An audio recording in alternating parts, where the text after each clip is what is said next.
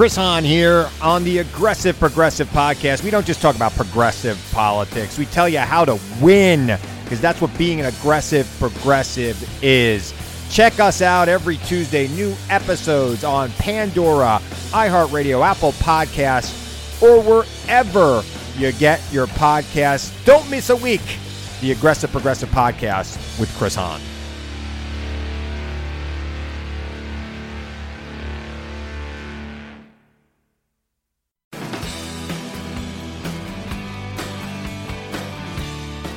You are now listening to Bigfoot and Beyond, featuring the OG bad boys of Bigfoot, the Dr. Heckle and Mr. Jive of Squatchology, the Chip and Dale of Bigfoot, and I'm not talking about the cartoon. Please welcome your hosts, the Bigfoot celebrity couple Biff Clobo, better known as Cliff Barackman and James Bobo Fay. Hi, Bobo. How you doing, man? All right, what's going on, Cliff?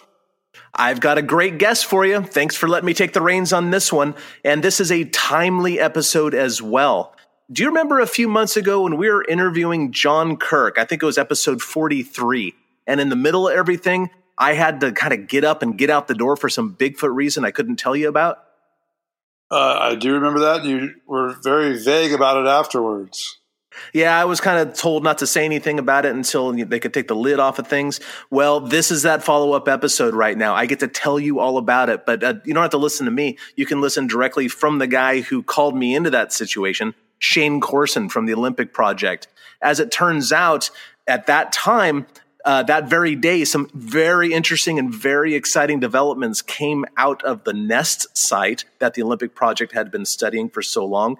And for our listeners out there, if you want to hear uh, the background on this situation, you can listen to episode 34 of Bigfoot and Beyond when our guest was Shane Corson of the Olympic Project. But brand new stuff has come out of there in the last couple months, and Shane was kind enough to call me in uh, to kind of check out the situation and give my two cents. And that's why I had to leave like at 10:30 at night or whenever that was to go up to the Olympic Peninsula because the rain was coming the next day and there were there were impressions in the ground that needed to be cast. So Bobo, do me a favor and welcome back your old friend Shane Corson. Yeah, Shane, what's up, bud? Thanks for coming on board. Oh, my pleasure. Thanks for having me, guys. Good talking with you. All right, Cliff, you, you said you're taking the reins. Now give him the spurs. well, yeah. So Shane, the, the, stuff that's been coming out of the Nest site this, these past few months is just so exciting because it's so fresh. Um, so I'm going to pass it over to you. Tell us, um, Bobo and I, and the audience, the the circumstances that led to those dramatic events at the end of February.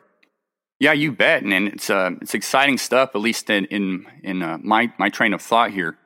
Um, so back uh, back in January and early February, Derek Randles uh, Derek Randles and myself, of course, Derek's um, Olympic Project uh, creator, and uh, he's you know one of my best friends and partner. We we get out a lot. We decided to look at a different ravine that was adjacent to the original nest area that we had been studying since about 2016. And Derek Randles had picked out this one particular location uh, in a in a different area, adjacent ravine. Um, in quite, in all likelihood, it's just it's very in close in proximity, a couple thousand feet away from the original ravine nest site.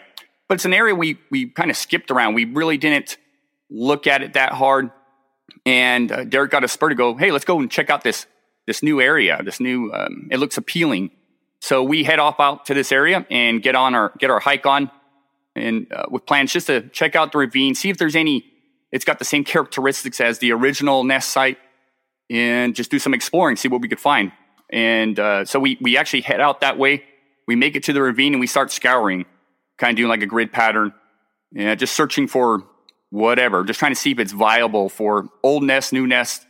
Long story short, there uh, we spent the majority of one day kind of reviewing this ravine, and we did come across some possible old nests. And by old, I mean they're three or four years older in appearance than the original nest site, uh, the original find.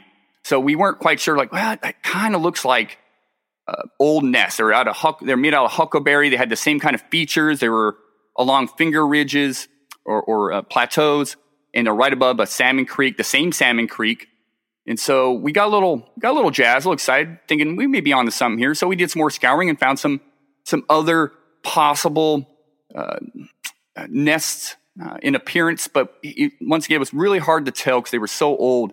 But we thought, well, these are the closest thing we found in the last, say, four years. And they were very, just like I said, they had the same kind of characteristics, but much older. And they were, you know, di- dilapidated and all that stuff. So uh, we, we called it a day with plans to come back out and explore that area some more. Well, uh, that was the that was the beginning of February. Fast forward to February 21st. My uh, another Olympic Project member, and you guys know him well, Todd Hale, came out with me to uh, do some exploring, and we were going to do some camping. We hadn't quite picked out a camping spot. We looked at two or three different camp spots and decided to. Um, my call was to go back to where Derek and I had done some hiking and camp in that general area, the, the, this new ravine we were searching. I was very eager to show Todd this new ravine that we haven't searched, uh, hadn't searched in the past, other than what uh, Derek and I had done uh, two weeks prior. And I wanted to show him this new ravine in the setup. So we take I take Todd Hale out there, and uh, before we set up camp, we got there in, in the evening. I think we got out there about two, kind of hung around. We were going to set up camp, and we decided, you know what? Let's go. Let's go take a quick hike out to that new ravine because we were camping several hundred yards away from there. So um, I'm heading out there with Todd Hale. Well, let me back up real quick. I, I went on a little walk, and while I was out there, I heard what I, what I consider to be a whoop. And I wasn't 100% sure what it was, but it sounded very uh, classic whoop sound, um, 100, 150 yards away. So I go back and I meet up with Todd, and I say, hey, let's, let's get our hike on. I heard what sounded like a whoop. So we, um, you know, listening, we had our recorders going and stuff. Didn't hear anything on the way out there, but we're hiking out to this ravine and I wanted to just get down to the ravine, show it to him, and head back to camp so we could set up our tents and stuff. I wanted to get out there before it got dark. You know, it would start getting dark about six ish, somewhere around there. So I wanted to get back and set up camp. We uh, do a quick hike out through this area. And I shouldn't say quick because the huckleberry in this area is very reminiscent of the old, uh, the original nest site. It's uh, the huckleberry is over nine feet tall in some in some areas. It's definitely over our head, six to nine feet tall. It's very thick. There's no trails. So we're going through the Huckleberry, and um, I'm trying to make my way, just beeline it right to the ravine. And I didn't. We did not take the same path that Derek Randles and I had taken two weeks prior. We took a completely different path. I was trying to cut it short. And we're getting close to the ravine, and um, though I can't see it, I can tell we're getting close. And I see a little, a little bit of a downhill area, and I, off to my right, I can see what looks like a finger. So I start going down into this, and I hear Todd behind me. He ate it. He I mean he fell over and goes, "Oh shoot, man! I just I fell over." I'm about two or three feet away from him, going down into this little downhill area before I, I reach. Uh, it's not quite going down into the ravine, but it's it's going that direction. And off to the right is a a finger or a plateau, and I hear some large sticks breaking. I mean, very large sticks breaking. I told Todd, I said, "Shut up, shut up. There's something something over here, and it's big." And as I'm listening, Todd starts to hear it too. And it's moving. And it sounded originally like it was approaching us. You got to understand, and I know, Cliff, you, we'll get into this. You've been in this area. I couldn't see very far in front of me, uh, at least not from that distance, with all the, the brush and the, the pine trees and the cedars and the huckleberry and the salal. I couldn't see that far, but I, it sounded like it was approaching us. And I'm thinking bear. Right off the bat, I'm thinking bear. So I draw my weapon. He draws, uh, Todd draws his weapon. And then this thing, you'd still hear the sticks breaking. It starts going down the hill and away from us. And I'm thinking, wow, this thing is massive. It's big. It's, you know, I couldn't tell if it was uh, stepping on the, these limbs or sticks or if it was snapping them off of stuff. So it starts going downhill away from us. I'm thinking, okay, okay. And we're, Todd and I are just kind of whispering back and forth, trying to get a game plan. Uh, you know, if it's a bear, you know, what are we going to do? Blah, blah, blah. And uh, it got kind of quiet we're kind of just uh, looking around and see we can see movement, see what uh, was possibly approaching us and now what's backing off. Well, as we're sitting there or standing there contemplating this whole scenario, and the sticks are breaking, I didn't hear any vocals, didn't smell anything, nothing like that. We start hearing something moving up behind our position. And that's when I thought, shoot, we're in the lower, we're we're kind of in a draw. We're in a lower uh, area. Um, this thing's got the advantage, whatever it is let's backtrack get up on the higher ground. So we backtracked on the higher ground. The whole time we hear this thing moving, trying to make its way, almost like it's trying to make its way up behind us. At that time was probably at our our nine o'clock, and so um, we listened for a while. We probably stood there five minutes, being really quiet. Then we decided to make our way towards it to see if we could get a glimpse, and uh, we ended up um, in an area where we later found something, and we'll get to that in a little bit. Uh, kind of a, a, tunnel that leads down the hill, and we we looked around, didn't see anything. So Todd and I discussed it, and we said, "Hey, let's go back to where we originally heard this thing." And so we made our way back around down into the draw, making our way back up to this this finger along this ridge or this plateau, and we start going up there, and I start seeing what looks like a lot of movement in this area. The salal on the ground looked like somebody had taken a weed eater through it, and I could see a couple of large logs on the ground that something large had stepped on. They were um, very flat. Yeah, there was two of them very flat, and we start going along this trail and up onto this uh, this uh, plateau where this thing was originally. And I'm looking at this trail, going, "Oh my gosh, this is a uh, something's been moving through here a lot and plucking stuff." And then there's another uh, log up there that had been flattened by something stepping on it. Uh, whether it was multiple times or the once, I had no idea. It was it was a you know the rotten log, so I, I wasn't too enthralled with it, but it looked interesting. And as I'm looking at this area, making sure there's nothing else in this area, my eyes I, my eyes are rising to look up from the ground, from the salal on the ground, to start looking at the huckleberry and the surrounding area. And this day was it was kind of a semi sunny day. The sun was kind of coming through the trees, and as I'm peering up, I see huckleberry, all the huckleberry in this area, freshly snapped off, all the huckleberry tips freshly snapped off, a couple feet off the ground to, you know, six, seven, eight feet off the ground. And I went, oh my gosh, this, this looks exactly like the original uh, nest area that was discovered back in 2000, the latter part of 2016. I mean, to a T. And then the wheel started spinning in my head. Um, okay, what is going on here? You know, did we just discover something? Now, at this time, yes, I had, I was thinking this, this could possibly be, we may have encountered a Sasquatch. You know, I didn't, um, wasn't my first thought to begin with, bear, but when I start seeing all this stuff going on, the, the sheer size of this thing that was moving down below us, you know, it did, you know, I was trying to see, is this a quadruped? Is it a biped? It was very hard to make out. It sounded more bipedal than quadruped, especially with its slow movements. You know, I've encountered lots of bear, and usually the bear will just take off. You know, they rarely stick around. They'll take off and they'll take the quickest route out. This thing moves way more methodically, uh, in my opinion, and uh, Todd Hale's opinion as well, way more methodically to the point where it, it eventually, uh, we believe, circled up around pretty much behind us.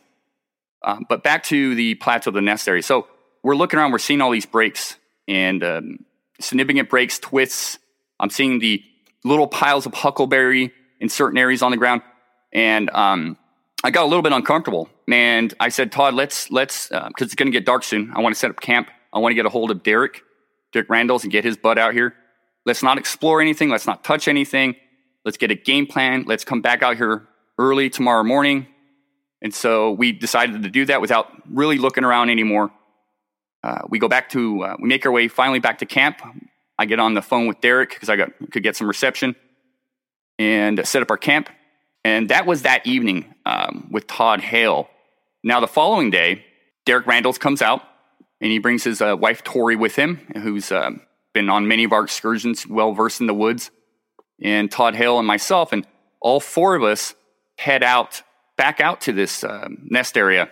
Uh, we got a little bit turned around because at the time we didn't take any GPS, uh, and so when I, we originally went in there, it was just a straight shot. Todd Hale and I literally walked in on something doing what it was doing at the time. We it wasn't um, planned; it just happened.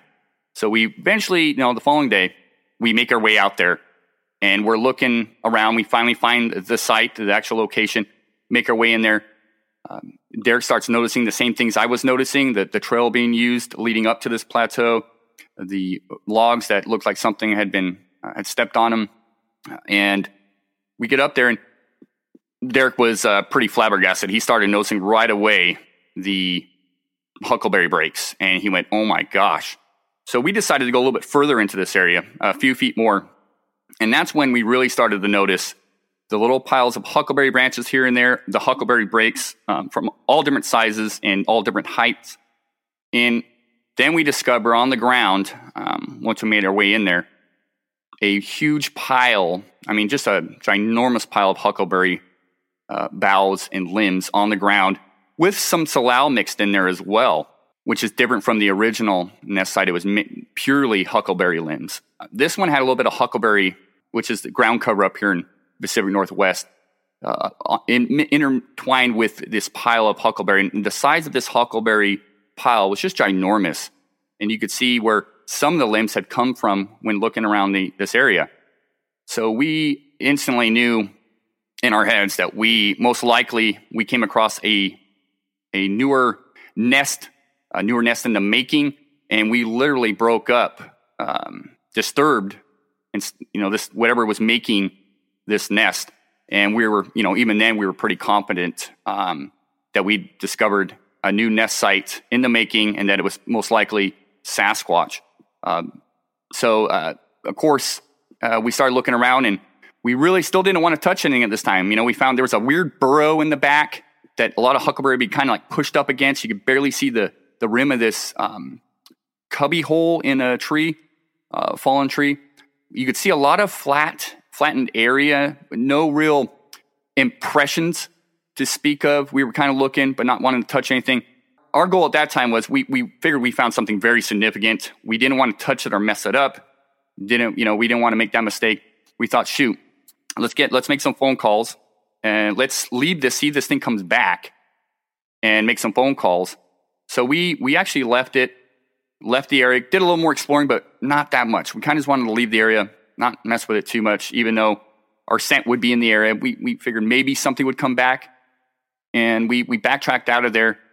We um, eventually, with the, with the hopes of getting a hold of Dr. Meldrum and of course you, Cliff, uh, we, a few days later, on the uh, Monday, the 24th, we brought James Millian out to this area, and we we showed we, you know James Millian's a Olympic Project member as well, seasoned veteran, great outdoorsman and hunter. He uh, he came out to help. He just wanted he was curious about this site, so we brought him out to the site. Didn't look like anything new had traversed through this area, and we decided to kind of scour and look around, just see if we could find any any other nests or any sign of movement. And we kind of all kind of separated. Derek and I kind of stuck together James went off exploring. Um, I, I, told him basically where Todd Hale and I had heard this thing uh, when Todd Hale and I had been out in this area originally, where we had heard this thing move. And so uh, James Millian decided to go check out, see if he could find any tracks or a route this thing took. In about 45 minutes passed, and James Millian comes back up uh, while Derek and I are in the kind of exploring this this new plateau. Uh, and he comes, Hey, I, I found something of interest. You guys might want to check this out. I think it's a hand impression. And we're like, What? Hand impression? Said, Yeah, come check it out. And tell me, tell me what you guys think. I think there's two of them. Uh, let me know what you guys think. So we go back, we start making our way back to this area and realizing that Todd Hale and I had stood right in the very spot, this trail where we're going to go down into this burrow or this um, tunnel. We went through this tunnel down the hill, very steep decline and uh, like I said before, not realizing that that's exactly where Todd Hale and I had stood, where we thought this thing was down on the slope. So we make our way down there, and there's a little bit of a game trail as you get down this slope. And as we approach the slope, I see a, a large fallen um, old log on, you know, very large log on the hill just above this game trail. And James walks over and he goes, check this out. And so we're looking at it and it looked like a, a really awesome left hand of something, uh, definitely a hand impression. And to the right of it was another, what appeared to be another hand impression in like um, litter, um, debris on the, side of this slope, uh, pointing upwards. The hands would have been, you know, the fingers would have been pointing upwards, palms down. Uh, the second one, the, the right hand, was in a bunch of, you know, pine needle litter. So it, you could see what looked like fingers being pressed into it. So we got excited. You know, once again, we're like, wow, this is exactly where I think this thing would have been before it went up the hill. And there was a, another game trail going up the hill. So that was, that was exciting for us. Uh, we decided now to not touch it, not cast it. We are thinking maybe we can get some soil samples since it's so fresh. We can get some soil samples from one of these hand impressions to get some eDNA work done on them. And so we get a hold of Dr. Meldrum. We all, we all take off out of there. We get a hold of Dr. Meldrum and with plans of him coming out. We're going to have him come out, and he was all ready to come out, fly out from Idaho, and uh, help us take some samples. Um, I was in the, I was getting a hold of some other uh, individuals to, you know, to help uh, assist us, uh, some more academic individuals. You know, we did the legwork. Now we wanted somebody to come in there and and uh, do the the science to it. I, I really wanted no part in that. so uh, while we're working on that, guess what happens?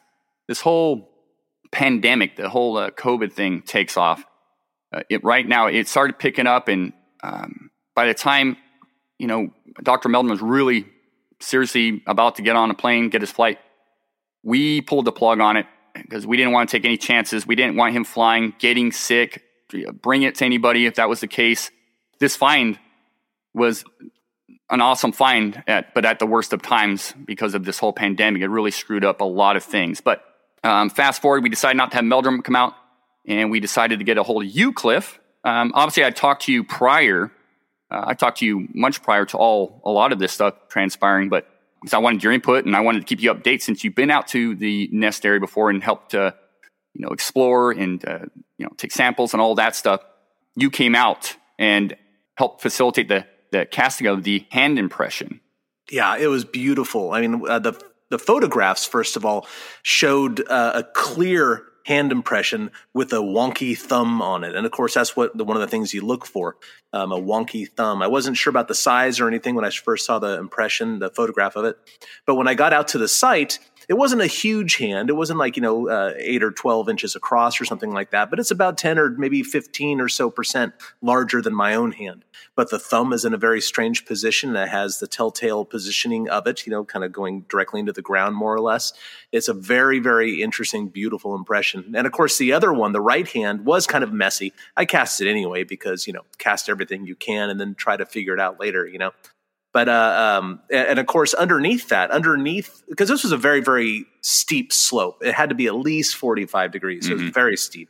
Um, underneath that, going down towards the river, I could see where something large had clearly made its way up the hill. I don't know how, from how far below, but the the brush was broken and you know disturbed pretty heavily, leading right up to the spot. Um, where it went after that, I couldn't tell. I tried to get above it a little bit and look around, but I couldn't make heads or tails of anything up there just because the area is so thick um, with you know huckleberry and everything, all the other plants growing there. And just kind of paint a picture of this area.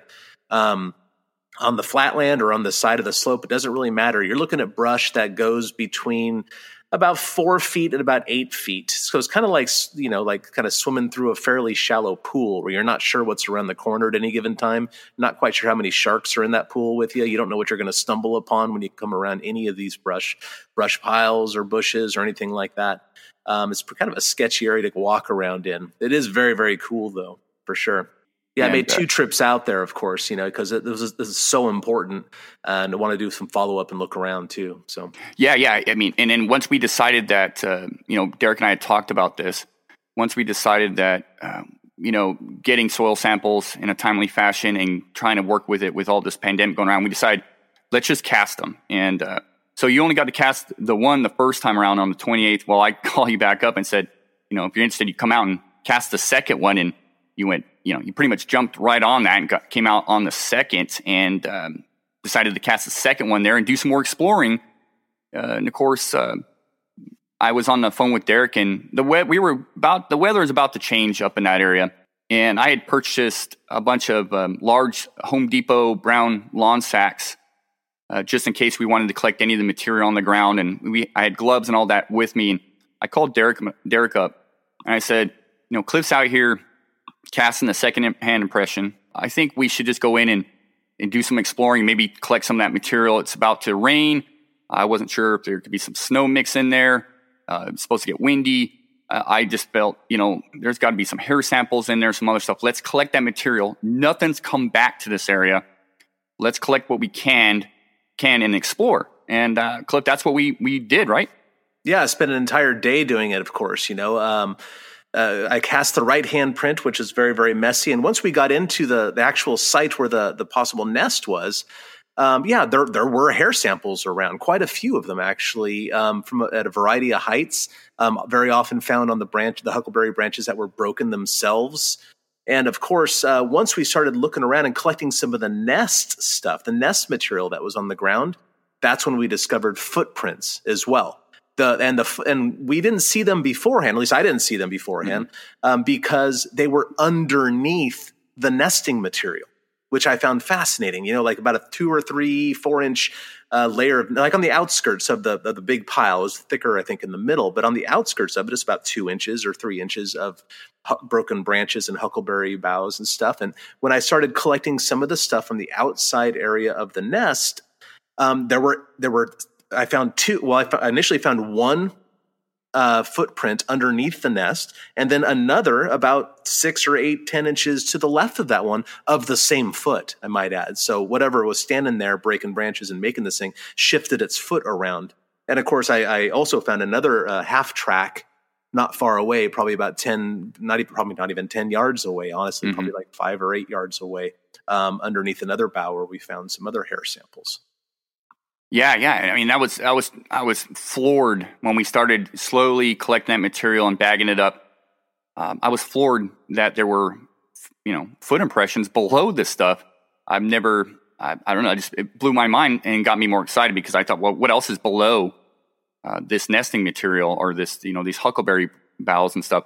Um, we didn't really find anything else clearing that area uh, until we got closer to that that kind of um, burrow in the tree in the, the, the, fallen log and what looked like on the side of this soil, uh, kind of a ramped up pile where it had been dug out, looked to be like fingers, uh, maybe even, you know, I don't know exactly what, but it looked like fingers or maybe a partial hand impression. I know uh, you casted that as well, and that was in really close proximity to those, those two uh, foot impressions underneath the debris.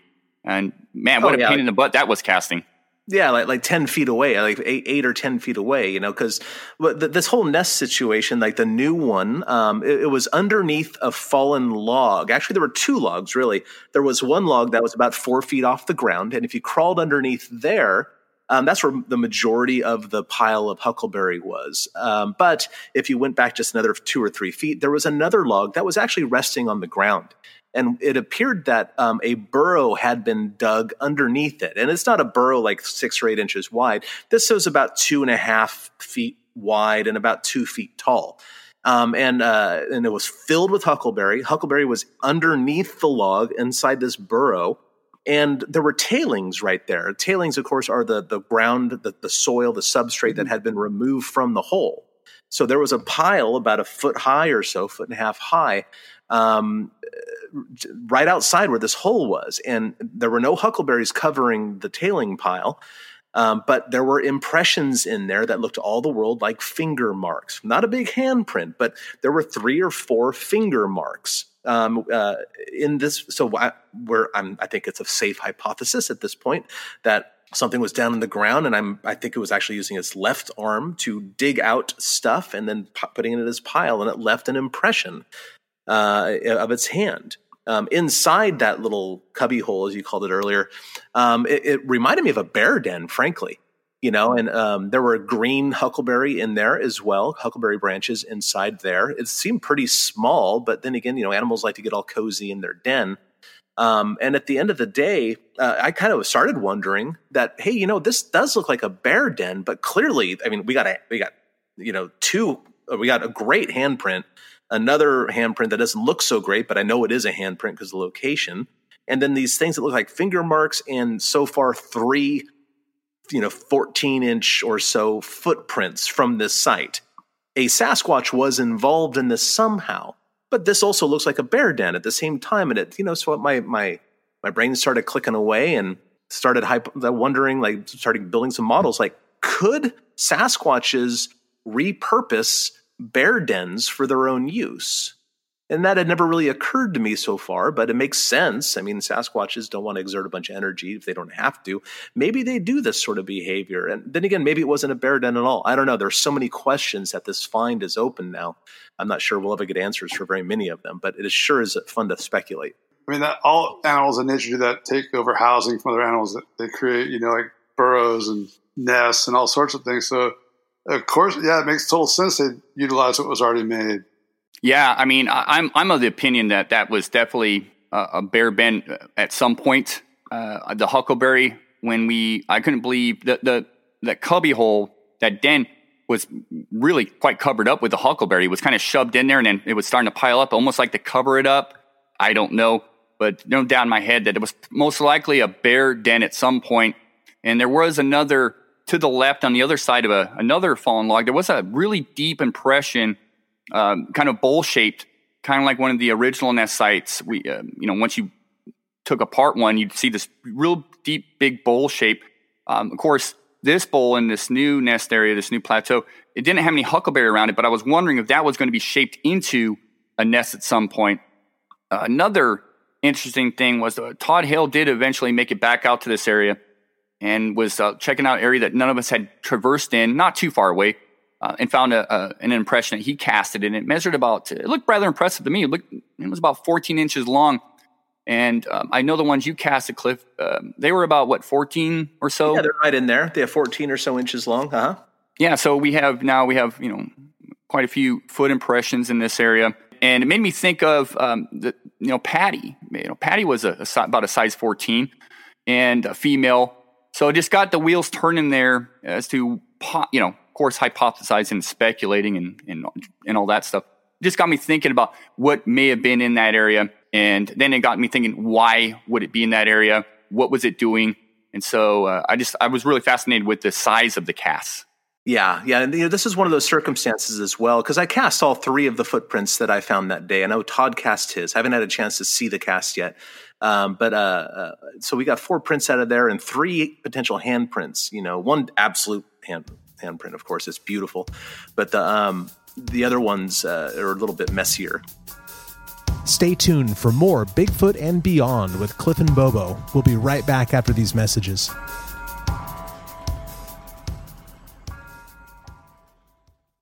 Sonidos of our music. Sonidos of our voices. Sonidos of our stories.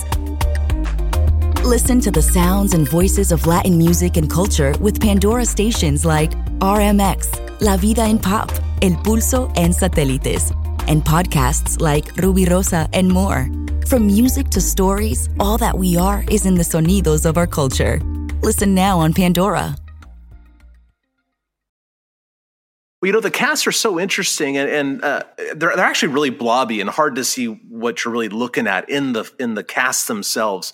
But this is one of those circumstances where the photographs of the impressions in the ground actually show more detail than the casts themselves do. And that happens as well. I encourage all Bigfoot researchers, of course, to cast everything they possibly can.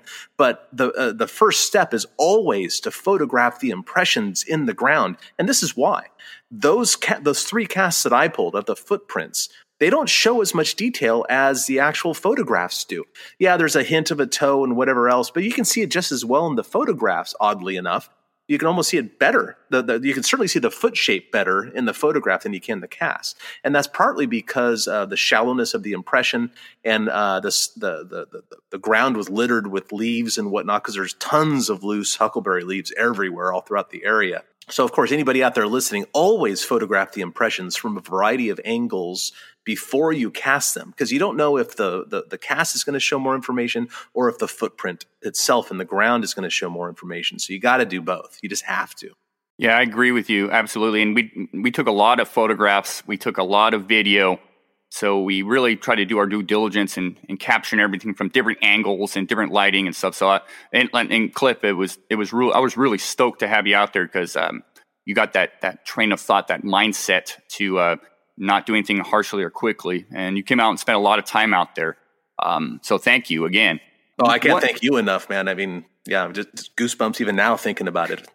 One other thing, uh, I know we're going to get into, I think, some audio here, but one other thing I wanted to mention I thought was also very fascinating when looking at the, I, got bags of debris still in my garage to go through, but when we were first collecting it, one thing I noticed was a lot of the huckleberry um, stems and boughs had been completely stripped of leaves. There was, like you said, um, in in the, the deeper part of the debris pile, the huckleberry debris pile, there was a lot, I mean, hundreds of loose leaves that were either plucked off. I mean, I didn't see any signs of teeth marks, um, scratch marks. They looked like they were plucked off. I mean, just hundreds of them, uh, some in little piles and some spread out. I thought that was really fascinating because going back to the original uh, nest site back from 2016 that we've been studying, uh, all the huckleberry in that surrounding area that was not broken off, that was still stemming from the ground growing, they had been completely stripped of all their leaves. And of course, I think if you go back to uh, the episode I was on 34, I think we kind of go into that. So, but I just thought it was the same sort of same sort of find, same sort of scenario. And why would something pluck or nip these leaves off? Uh, just another, you know, those things that make you go, hmm, yeah, so much about this new site uh, echoes that of the old site. The, the direction of the valley is the same. It's actually on, on, a, on a west facing slope, just like the other ones were, which I think is interesting and kind of have to wonder about that. Um, you know what? It's not that far away from a, um, a logging landing either. I thought was interesting because this is logging land, um, and that there's a logging landing with even equipment on it. You know, probably five, six hundred yards away or something like that from the site. Um, but it's really hard to get to, of course.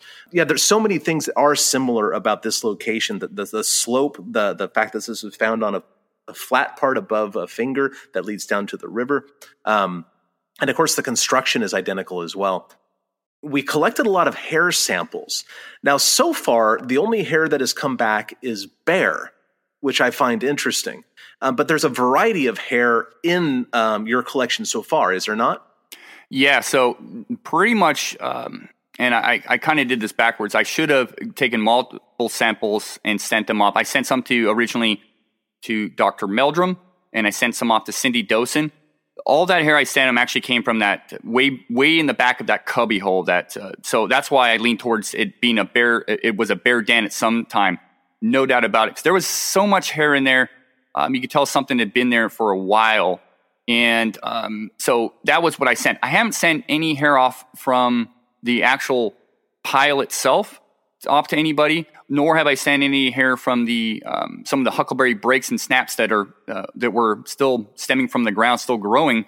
You know, and I think the largest one we measured the the the sample of hair that we capped or took from that area was um, over eight and a half feet off the ground on a huckleberry bough that had been snapped off. There was a little bit of hair in there. I haven't sent those samples off to anybody. I've not personally looked on, at them under a microscope.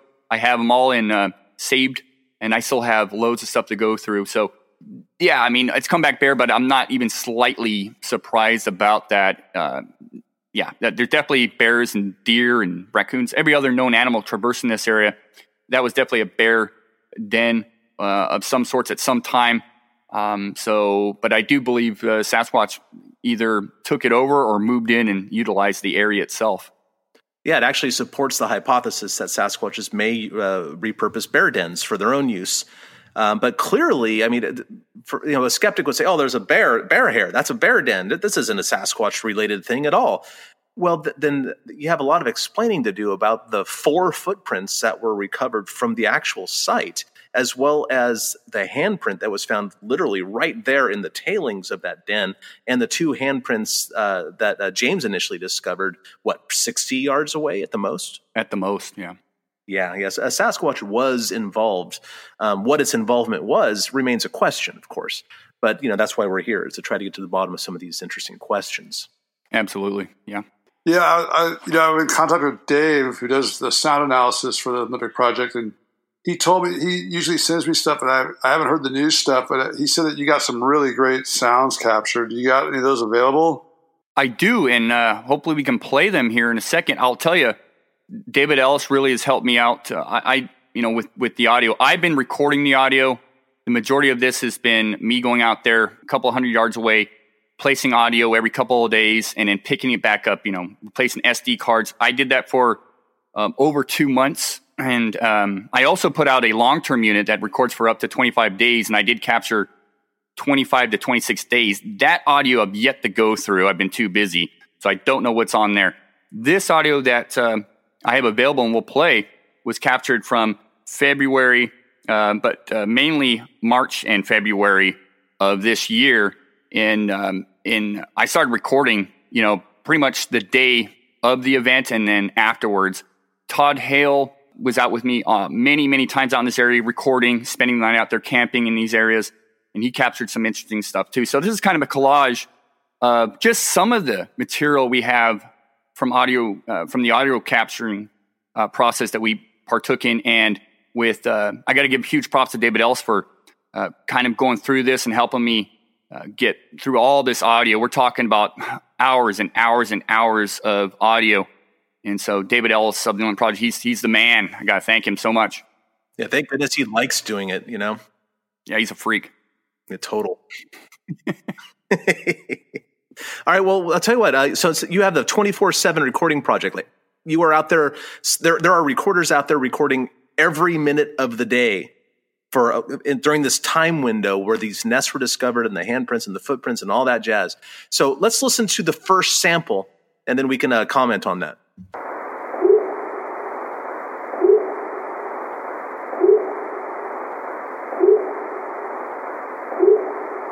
Yeah, that's a cool one. That's a cool one. I like that one. I, it has this sort of whoop, like uh, the rising pitch that uh, the whoops often have. Sound legit to me. Very similar to the uh, whoop I heard before we made our way out. Todd Hale and made our way out to the ravine. Very similar. This was recorded um, later on, though, in February.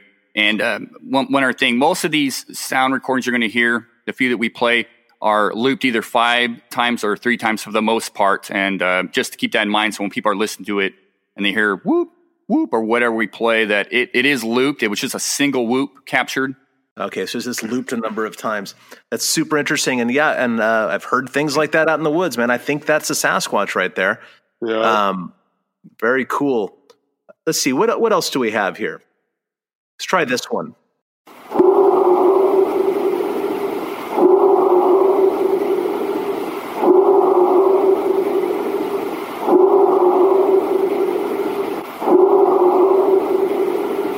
Oh man, Power Strike is right. Holy smokes, that's a, a, a, strong. It almost sounds like a vocalization with all the reverb and stuff. But that's what I thought. But uh, Dave's getting running those things through the spectrogram, so you, you, can usually tell between a vocal or. But yeah, I would I would assume that was a power. I mean, uh, vocalization. Yeah, when I was listening to it originally, I thought the same. But when you look at it on a spectrograph, a spectrogram like Sonic Visualizer, it's got that peak where it just shoots straight up and it's uh, it compares it matches almost perfectly a really strong percussive sound on wood or something like that. Yeah, that's a good example of when you have to go with the data that's in front of you instead of your own interpretation of the data. Because on Sonic Visualizer and similar programs, you can actually visually see the differences between vocalizations and things like knocks and bangs and stuff like that. Mm-hmm. Very interesting, and and and that was recorded. Uh, did, are, is a date on there, or when was that, when was that one recorded? Shane, do you know? Uh, I believe that was February twenty sixth. Twenty six. Okay. Oh yeah, that's interesting too. Power Strike. Um, that's God. I don't, I don't know if that was the day I was there, or was within a couple days is when I was there. But when I was walking out of the area, and you guys were ahead of me, I was basically alone back there, and I heard knocks. I heard knocks in that area that same day during the day uh, so that, that was recorded right around that same time period too. Okay, well, what, let's let's try this one here then.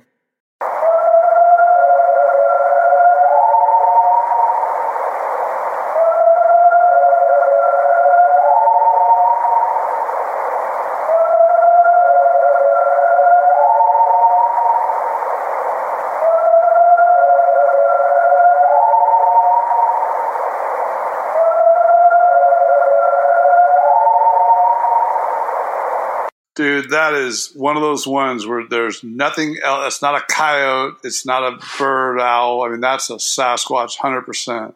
Yeah. Do you think it's one animal, or is that more than one? Because there's three pitches in there. Sounds like two, right? Yeah, that's kind of what we gathered. Possibly two. Uh, David Ellis actually found this in my in one of my recordings, and he he kind of has categories for different recordings. And you got your whoops and your power knocks or knocks. Your, and he always labels them something. He calls that when he puts that in his singing not that Sasquatch is singing, but it's got like those pitches and stuff to it, and it's just very intriguing. Uh, what else could that be? I don't know, but I have to agree with you, Bobo. now, now the title on, on, on the, the file I'm looking at says "interesting and familiar scream." Why is that word "familiar" in there? the word familiar is because uh, not only has David Ellis recorded similar similar audio from the field, he's been sent. You know, David Ellis uh, gets sent a ton of audio from around the country from different investigators, researchers, enthusiasts, and so he's compiled uh, stuff like this, and he, you know, it's familiar because it's very reminiscent of some other recordings that he has in his uh, audio library. Ah, okay. Okay. I was wondering if he was starting to recognize individual Sasquatches from the area because B. Mills is, um, out in Ohio has started to do that as well. She thinks she might be able, be able to discern the difference between individual Sasquatches by their vocalizations sometimes. Yeah, I know David's working on that. Um, you know, th- in this particular area, it's you get audio recordings at certain times of the year, at least what we can find. So we haven't got any necessarily any um, we haven't figured out if any of them are the same individuals or not yet. We haven't got to like what Bo Mills is doing yet. Right, right. Yeah, well, there's plenty of time for that. Well, let's let's give a listen to another vocalization and see what we think about that one. How about this one right here?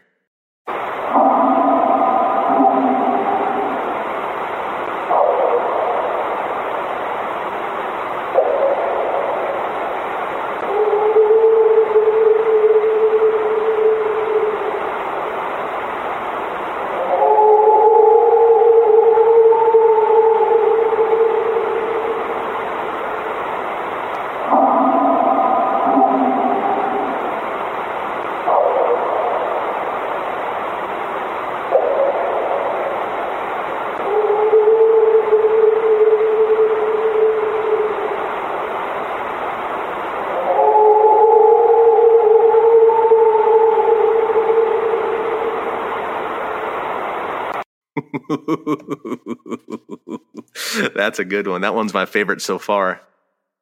Yeah, that's my favorite one. Holy smokes. Like those first two knocks are big. Yeah. And then, of course, the two response ones clearly are further away. Um, and followed by that, oh my gosh, that's a Sasquatch, man. That's pretty awesome. Yeah. I think that's my favorite one. There's another good one like that, too. There's one here. There's one here that Todd Hale uh, recorded. Todd Hale recorded this uh, this next one. I think we'll play.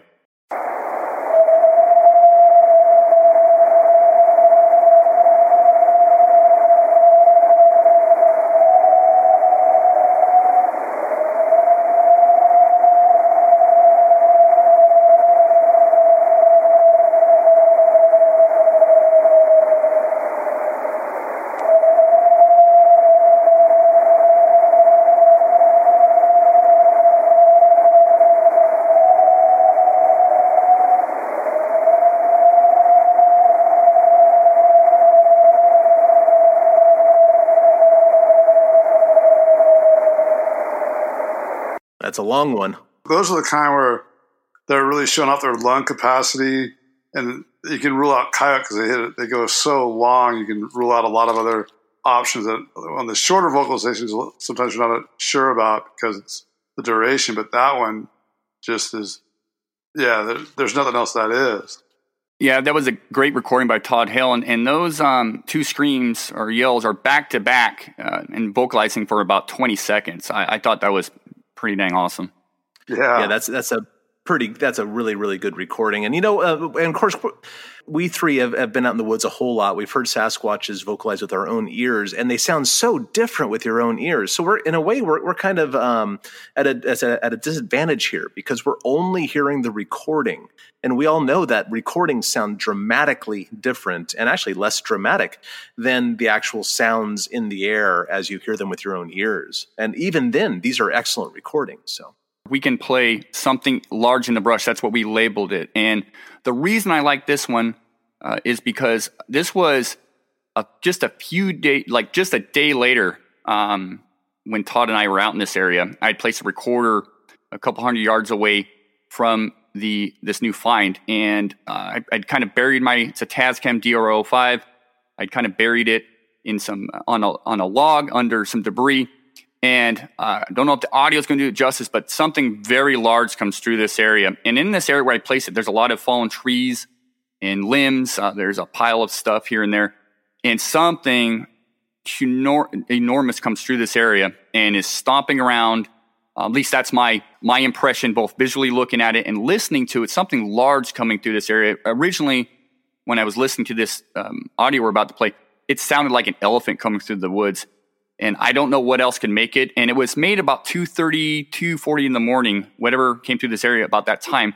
And it hung around for a while. This is just a small snippet of some of the larger, um, some of the larger uh, percussive sounds and stuff that was going on. I just, I find it very interesting. It was very large.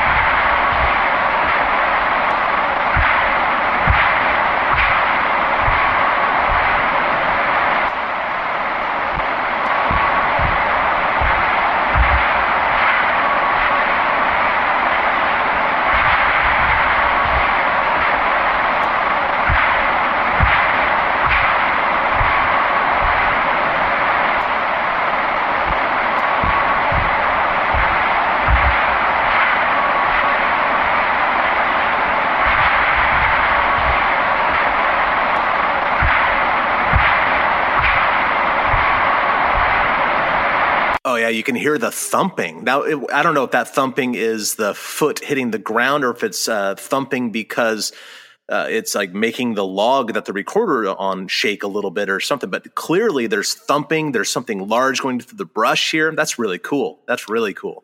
Very close to my recorder. It was, fairly close, and I, I, my my gut feeling, just my feeling on this was that it probably knew my recorder was in this area. Uh, didn't mess with it though I have other recordings with stuff messing with messing with my recorder. This was really it was in such close such a close time frame to us being uh, discovering this new nest or this new find and and then this happened and um, yeah it was it was a kind of a long night. There was a lot of other stuff going on but i really liked that one. All right shane why don't you show us a uh, one more here if show is the right word for something that we put in our ears? Yeah absolutely. Let's um, like to play vocalize uh, this one's labeled vocalizations and replies and basically, what you're going to hear is it starts out with two roars, and um, then you get a response, and it's rather high pitched. Um, as David told me, there's a pattern to the response vocals, and so uh, really, uh, really dig this one as well. All right, cool. Let's give it a listen then.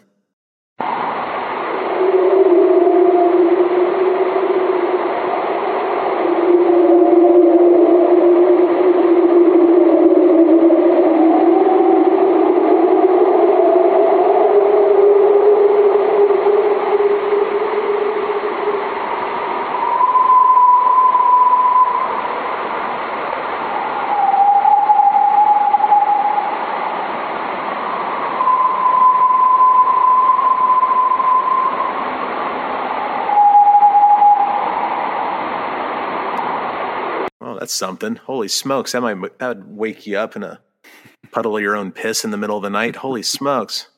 Yeah, dude, it doesn't get any squatchier than that. Yeah, that's a really, really good one because you get the low pitch stuff and the high pitch stuff, of course, which shows a, a, variation in Sasquatch vocalizations in general. They don't always make one noise. They probably make as many noises as we do, after all. Right. Yeah, that was awesome. And that was taken over just this winter, Shane? Yeah, that was uh, that was from March, March of this year. God, so just uh, it, it'll be really interesting to see. I like watching those patterns with the vocalizations around the time of year. You know, the different seasons, how you get the different calls. It'll be interesting to see when we get more data and analysis over the coming up years and decades. How much we'll learn from w- what these calls all mean. Oh, and if there's any pattern to them as well, because um, they they they have to find each other somehow because there's so few of them, and the way they just the way they live, they're not. I don't think they're standing next to each other all the time. They they have to find each other. So it'd be interesting to see. Like maybe this is an active time of year, and I don't know, perhaps June and July won't be. You know, so if you continue this project of recording all the time, every day of the year, uh, you'll have, well, it's a couple years down the road, but you'll have enough data to determine things like that. Yeah. Yeah, I completely agree, and that's that's you know that's what it's all about. Uh, and and fortunately, we have access to this unique area, and it's an area con- consistent and constant area of uh, re- repeatability as far as studying this area, and we're in and out all the time. And I think uh, you know, obviously, it's very, very important to keep about your business, keep doing what you're doing, stay diligent, and uh, see what you can learn. Because uh, there's a lot of known animals out there, and I don't know every sound they can make. I don't know all their sign, uh, though I'm very familiar with a lot of it. There's always something you can learn, and it doesn't have to be directly associated with Sasquatch. Just learning the area that you're working, knowing all the ins and outs of all the known animals and the different seasons and the, how things grow and die back. And yeah, it's uh, it's a really cool project and uh, something I'm very, very excited about and looking forward to see what we can come up with down the road. Yeah, this is definitely a long term project, but you know what you guys need more than anything is a battery sponsorship. yeah. yeah, I've spent. Uh, I'm not even going to go into that number. Uh, yeah, I think my I think my wife will probably end up listening to this show, so I'm definitely just going to say, yeah, it's it's a small chunk. Yeah, I'm sure it's free then. If your wife's listening, um, I'm, I'm, they pay you to do it. Yeah, you guys are sponsoring. Thank you so much. You're welcome. You're welcome. The NABC, the North American Bigfoot Center, is sponsoring you now.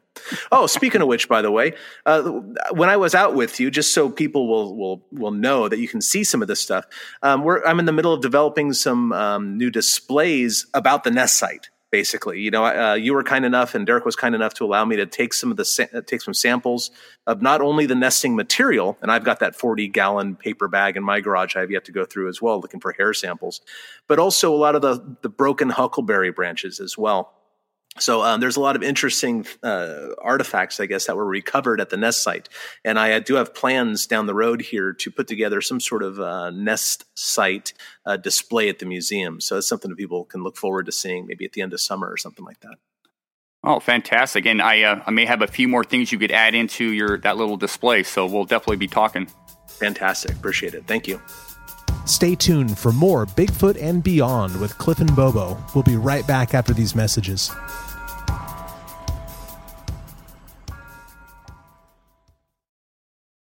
So what's next? What's next? What's next for the Olympic project and the Nest site, or eh, what else do you have going on here? Uh, just that right now we're continuing continuing to monitor the area. Um, uh, we all have, like I said, day jobs. Uh, we are all pretty busy with family life stuff. So it's just about getting out there as much as we possibly can, monitoring the area. And um, you know, I know originally when we came across this new nest find, um, and we brought Derek out there, you know, it was kind of a funny thing because he, uh, you know, we, you kind of felt slightly guilty for disturbing something. All the work that went into building or, or at least collecting that material, all the work, it, it had to be tremendous. It had to be time consuming, even for a Sasquatch. And you kind of felt guilty for disturbing it because if it was making a nest, what was that nest going to be for? Uh, you know, the purpose and all that so we kind of felt guilty a little bit, um, knowing though that we're going to plug forward and continue. We've already disturbed it, so I hope down the road that we we do come across more nests, and we're still going to look, especially for ones that have been vacated, you know, and, and, collect this stuff there, and just continue to learn what we can. Hopefully, they've already been vacated. Um, one, I don't know if I want to run into a Sasquatch while it's making something like that, because you know that could be, you know, it's like walking in on a maybe possibly a, a mama bear and her cub probably a bad scenario. So, uh, and then, you know, I just don't like to disturb that uh, sort of, you know, just the things that go through your mind and, and whatnot. But uh, hopefully we can find more nests down the road. Uh, we're going to continue to to plug away in this area. Uh, obviously, we've been at it for quite a few years, and we got a long way to go. I think we're just uh, at the you know the tip of the iceberg here with what we're learning and the the patterns we're starting to develop.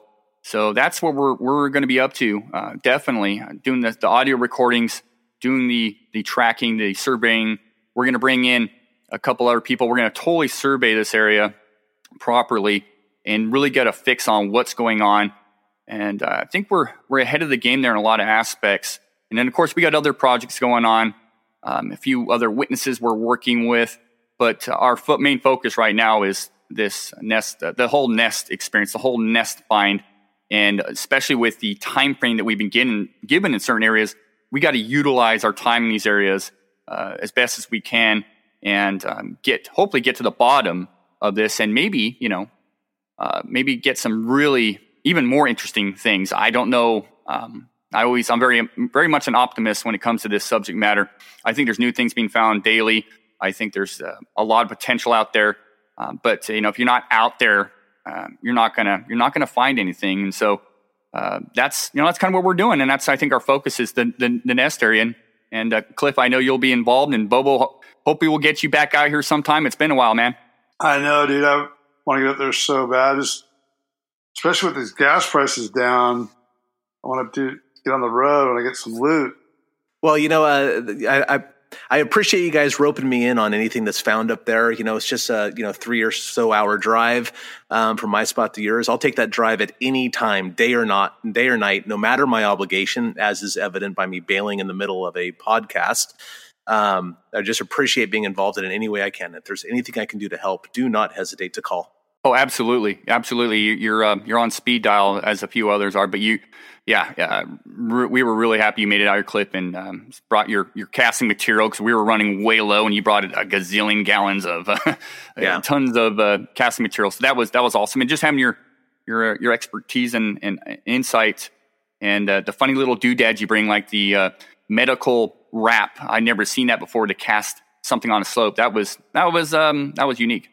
Oh yeah, yeah. That was like one of those uh, improvisatory, I guess, uh, splints that you get in field medical um, uh, kits. You know, if you have to set somebody's broken arm, they have these these uh, these. I don't even know what to call it. I mean, um, you can buy them on on Amazon even, but uh, there's essentially like a, a improvised splint that is maybe about three or four inches tall. It, it rolls up like a piece of paper, kind of. Um, and uh, you can put it on, on, in like an emergency situation, put it on somebody's arm to kind of hold it still until you can get them to a better medical facility.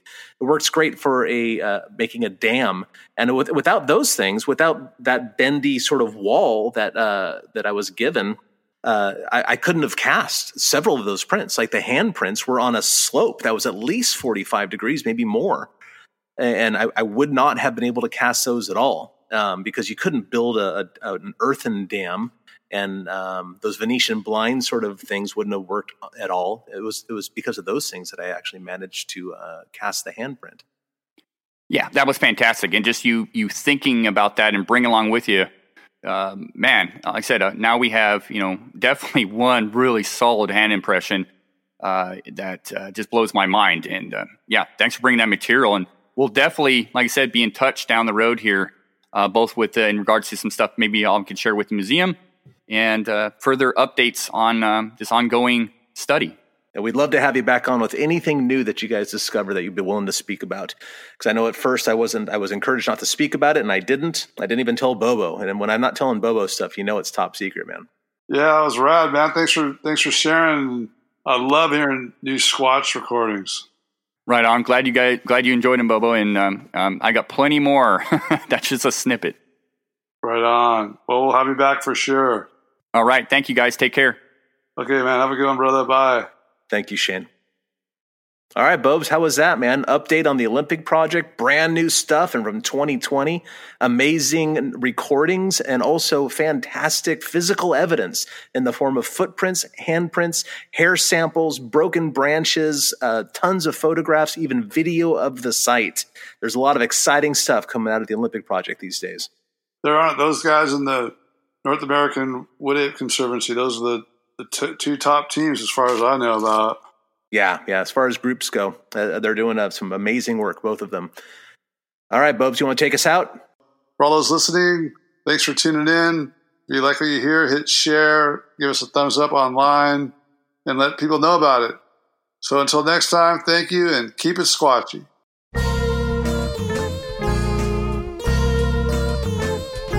Thanks for listening to this week's episode of Bigfoot and Beyond. If you liked what you heard, please rate and review us on iTunes. Subscribe to Bigfoot and Beyond wherever you get your podcasts, and follow us on Facebook and Instagram at Bigfoot and Beyond Podcast. You can find us on Twitter at Bigfoot and Beyond, that's an N in the middle, and tweet us your thoughts and questions with the hashtag Bigfoot and Beyond.